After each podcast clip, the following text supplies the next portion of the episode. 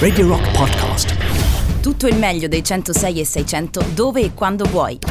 Radio Rock c'è e si sente. Anche in podcast. Bene, Manchester Orchestra con la loro Bad Head. Ci trasferiamo da Manchester, che poi loro non sono di Manchester, ma sono americani. Ma comunque, vabbè, ci trasferiamo da Manchester in Russia. Eh, diamo il buongiorno, avevo annunciato, insomma, da un po'. Tra l'altro eh, è arrivato un messaggio subito, appena ho detto oggi sarà con noi Paolo Nori, è arrivato subito un messaggio. Eh, già comprato il libro di Nori con la foto del libro.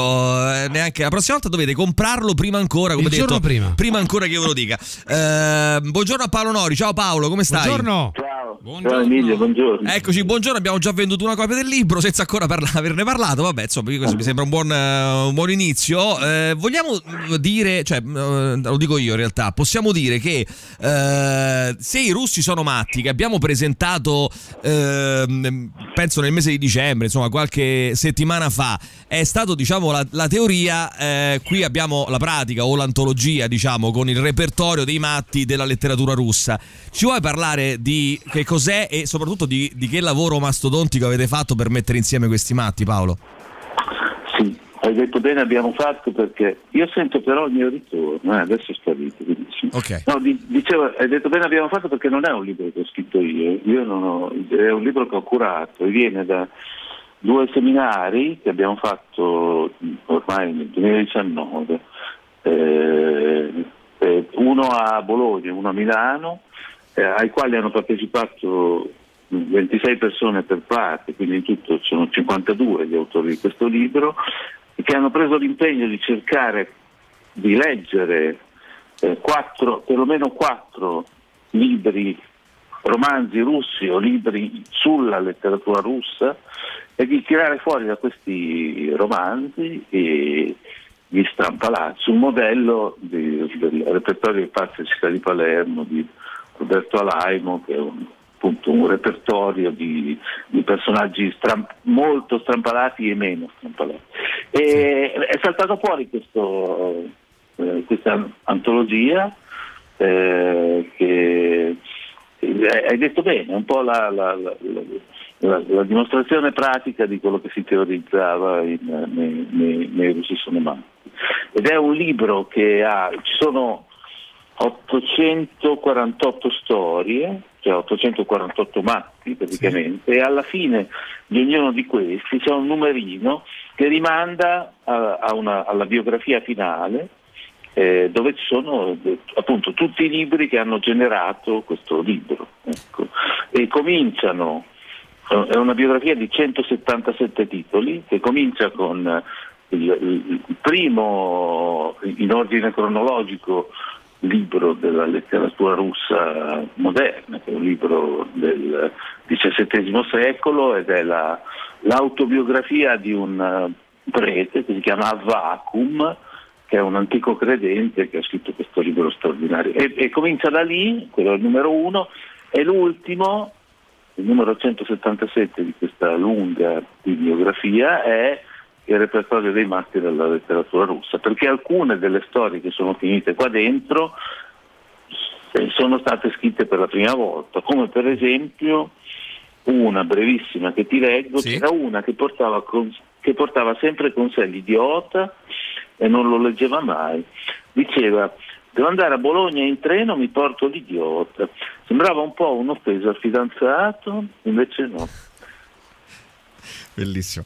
Senti, eh, Paolo, tra l'altro devo dire che leggendo, poi magari ti chiederò di leggerne altre, leggendo questo, questo libro non si ha per niente, almeno io personalmente non ho avuto per niente l'imp- mh, l'impressione eh, di una lettura scollata, cioè è quasi come se fi- queste figure, questi matti, contribuissero in qualche modo ad alimentare una sorta di romanzo corale unico della letteratura russa, cioè in qualche modo leggendolo eh, non si ha la percezione di leggere una roba spezzettata, ma mm, si entra in un mondo, in un mondo vero e proprio, almeno io ho avuto questa impressione. Poi è chiaro che essendo 847 brevi letture uno può anche metterlo sul comodino e leggersene uno per sera, uno a sera, uno al giorno, quando ha tempo, però leggendole tutte insieme secondo me un, eh, fa un bel effetto, non so se, se sei d'accordo con me su questo. Beh, no, sono contento Emilio di questa cosa e il libro è stato un po' fatto questo, c'è un montaggio che dovrebbe favorire la lettura dall'inizio alla fine, ecco. Sì. Eh, però ovviamente un lettore tratta poi i libri come vuole, quindi si può fare quello che si vuole di questo libro. Noi l'abbiamo montato e l'abbiamo scritto per, per, perché salti fuori quell'effetto di cui hai parlato tu. Cioè, beh, tra l'altro i romanzi russi, una cosa abbastanza interessante il fatto che c'è un continuo dialogo no? tra, tra, tra, loro. Viene, io quest'anno ho lavorato un po' su Dostoevsky e i, i, per esempio i libri di Dostoevsky sono pieni di riferimenti a Gogol, a Pushkin, a Tolstoi e, e, e come Dostoevsky anche tutti gli altri. E in questo libro mi sembra che questa cosa venga la cosa bellissima è che eh, i protagonisti, ma non solo i protagonisti, eh, i personaggi dei eh, grandi romanzi della letteratura russa diventano matti in questo repertorio dei matti, ma anche gli stessi autori, eh, perché per esempio di Tolstoi ci sono alme- che io ricordi ci sono almeno due eh, diciamo così ehm, biografie, chiamiamole così, una è quella della figlia, una è quella della moglie, eh, che fanno venire fuori un'immagine di Tolstoi veramente da personaggio di romanzo, cioè un, un personaggio molto particolare, no Paolo? Quindi eh, in realtà poi questo libro apre anche tantissimi scenari e dà modo di approfondire ulteriormente leggendo magari dei libri che si erano trascurati o, non, o, dei quali non si sapeva nemmeno dell'esistenza e, oppure andando a colmare alcune lacune di, di cose che non si sapevano, per esempio la vita di Tolstoi, dico per dire. Sì, sì, sì, no, secondo me le vite de, di molti dei, dei protagonisti della letteratura russa sono vite romanzesche. E, e, mi viene in mente, ed è citato qui, il bellissimo libro, non so se dire saggio o romanzo, perché sì. è stato premiato sia come saggio che come romanzo di Serena Vitale, Il bottone di Pushkin, sì, dedicato appunto agli ultimi mesi della vita di Pushkin. E una, qui non sono citati soltanto romanzi russi, ma romanzi o libri che dedicati alla Russia e c'è spazio anche per il libro di Emanuele Carrer Limono no? che sì. parla di, una, di, uno scrittore russo contemporaneo è, è, morto da poco quando il libro di Carrer è uscito era, era ancora vivente appunto Edward Limonov e, e, anche la vita di Limonov è una vita romanzesca e stupefacente Senti tra l'altro ci sono un paio sì, scusa dicevi? Prego. No, no, no, dico, dicevo che Tolstoi è un soggetto singolarissimo. Sì. Perché sì, sì, sì. No, emerge un personaggio cioè, veramente particolare. Uno che, per esempio, era inibito dal, eh, diciamo così, da, dal rapportarsi rispetto alla servitù, alle, alle persone che, eh, di servizio, in modo. Eh, cioè, voleva quasi quasi mh, voleva togliere loro no, la, la, di, di, di, fare attività nei, nei suoi confronti perché si certo. sentiva a disagio, si sentiva in difetto, no? Sì. Tolstoi si vergognava, si vergognava, della propria ricchezza, era, era un po' il eh, contrario di Dostoevsky, mm. che si vergognava della propria povertà. Sì. L'uno l'opposto dell'altro. E, e, è singolare, appunto tu citavi eh, molti, un, un, po' dei matti che sono dentro questo libro sono tratti dal, dai diari della moglie di Tolstoi, Sofia Andrievna Staia, che per esempio c'è un pezzetto che dice eh, per il genio bisogna creare un ambiente, scritto da lei, dalla moglie sì. di Tolstoi, che dice per il genio bisogna creare un ambiente tranquillo, allegro, comodo. Al genio bisogna dar da mangiare, bisogna lavarlo, vestirlo, bisogna trascrivere le sue opere un numero infinito di volte, bisogna amarlo, non fornire pretesti alla sua gelosia perché sia tranquillo, bisogna nutrire e educare gli innumerevoli figli che il genio procrea con cui però si annoia e non trova il tempo di stare perché deve comunicare con i vari epiteti, Socrati e Buddha e deve lui stesso tentare di diventare uno di loro. Ecco, questa è una descrizione molto, mi viene da dire, cruda, sì. eh, se, non, non, se, non, crudele, di uno che noi siamo abituati a, a immaginare veramente come un genio, nel senso, è visto dal punto di vista di sua moglie che deve fare, poveretto. Eh tutte queste cose diventa un po' uno Però è bellissima questa ironia, no? Che va, ehm, eh, sottintende sì, il fatto questo vuol fare il genio, no? vuol fare il, il Socrate, vuol fare che poi invece eh, poi lo è diventato davvero. Quindi, eh, Quindi, questo libro da questo punto di vista sì. può essere considerato una sorta di an- antologia di Spawn River, solo che quelli erano morti e questi sono so, so pazzi in qualche modo. Cioè, tu dici uh, quelli morti e questi sono pazzi, eh, diciamo, sì, questa è la, una la, sorta la... di epitaffio, anche, anche questo può essere, no? eh, queste descrizioni di questi pazzi che comunque rimangono nel tempo. Buongiorno, lascio partorire dell'acqua in buca. Sì, eh, Paolo. Eh, sì, può, può darsi. Eh, eh, qui ci sono anche dei, dei...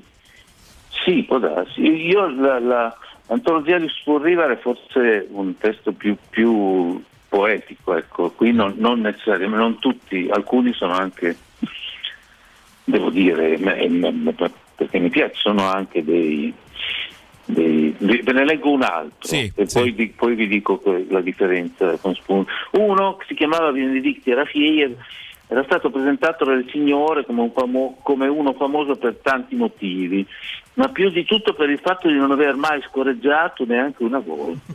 Di fronte allo stupore delle signore aveva pensato di dire che in fin dei conti non c'era niente di fenomenale nel fatto di scorreggiare e che scorreggiare è in fin dei conti una cosa del tutto nominale. Ecco, questo matto qua che viene da un romanzo che io trovo straordinario, Moskva Petuschini, viene di Non è tanto poetico. Ecco. No, non è tanto. So, sarebbe piaciuto ad Edgar Lee Master. Senti, no, tra l'altro, io ti, vole, ti, volevo dire di er, eh, Erofiev perché eh, ci sono due ascoltatori che, che ci scrivono. Eh, vediamo un po'. Qui c'è un amico che dice: Pierluigi, la sua traduzione di Mosca Peduschi di Erofiev è molto bella. E poi ancora eh, un altro che si firma Dr. Benway scrive: Grande Paolo Nori, mai finirò di ringraziarlo per la sua traduzione di Erofiev. E qui eh, in, nel repertorio dei dei matti c'è, c'è molto spazio per uh, Mosca Peduschi che è un romanzo fenomenale.